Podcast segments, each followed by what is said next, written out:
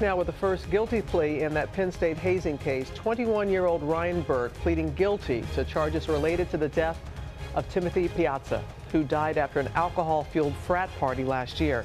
Gio Benitez has been following the star, this story from the start. Good morning, Gio. Robin, good morning. Prosecutors have said Tim Piazza was served 18 drinks in less than 90 minutes. Ryan Burke is one of the young men who served him that alcohol. He's pleading guilty to hazing and alcohol related charges. His attorney suggesting the evidence was just too strong.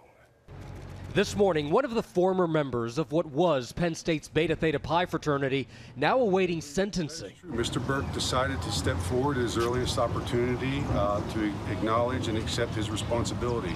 21 year old Ryan Burke pleading guilty to nine charges related to the February 2017 hazing death of 19 year old Tim Piazza. This is a tragedy um, and he is anxious to make amends. Burke, one of 26 former fraternity members facing charges, was seen on surveillance video giving Piazza a handle of vodka during an alcohol fueled hazing ritual, which ended with Piazza eventually falling down a flight of stairs. Piazza's fraternity brothers taking 12 hours to call 911 after finding the pledge inebriated and unconscious. There are too few words to describe a loss so great. Um, this young man understands that. Our condolences go to the Piazza family. Piazza's grieving family has fought publicly to get justice for their son since his death. I don't understand how they could be so heartless and inhumane. Their attorney now saying the family is pleased to see one individual accept responsibility and encourage others to follow in his steps. We came to court, we acknowledged responsibility, and he's prepared to be sentenced.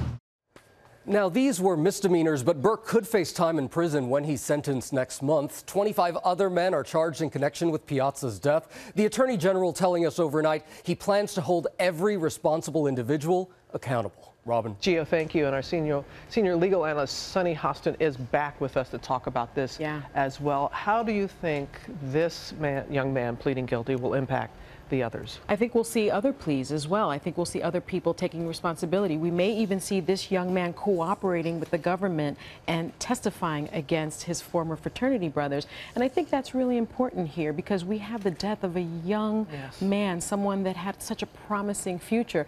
People need to be held accountable for their actions. And how will this impact his sentencing? You know, I think when you do take a plea, prosecutors uh, certainly sometimes recommend less jail time, and perhaps that will happen if he cooperates with prosecutors. Prosecutors will also recommend less jail time. Ultimately, it's up to a judge, but I can't imagine that he will escape all prison time in a case like this. This is, again, about the death of a young person. Yes, will finally people take this seriously? You know, I think so. I think, uh, you know, maybe decades ago or another one or two generations ago, these were called regrettable accidents. Now, prosecutors know that this is unlawful behavior. Mm -hmm. I think attitudes have changed, but not only, and prosecutors are really taking a hard line with these hazing deaths, but not only attitudes have changed, we have electronic evidence now. Right. Remember, the security cameras in this case made the difference. We had security cameras here, emails, uh, text messages, and so given the fact that we're in a new time, a new day with technology, mm -hmm. prosecutors have much more in their arsenal. And I think we're going to be seeing a lot more uh, prosecution of these hazing deaths. I was looking, doing some research. The government apparently doesn't um, have statistics as to how many deaths that have occurred be really? because of hazing, which I think is, is, is not a good thing, and perhaps the government will start taking a look at this. But over the past eight years, you have over 60 deaths, hazing deaths. And so, you know, this is something that needs to be taken very seriously. I know, and I keep thinking of the Piazza family, oh. you know, and they uh, they are adamant in ma making sure that change comes yes. about. And justice. Yeah, and justice. And we will see you later on The View. You will, you will, 11 o'clock. We'll be tuned in. Thank you, Sunny. Hi, everyone. George Stephanopoulos here. Thanks for checking out the ABC News YouTube channel. If you'd like to get more videos, show highlights, and watch live event coverage, click on the right over here to subscribe to our channel. And don't forget to download the ABC News app for breaking news alerts. Thanks for watching.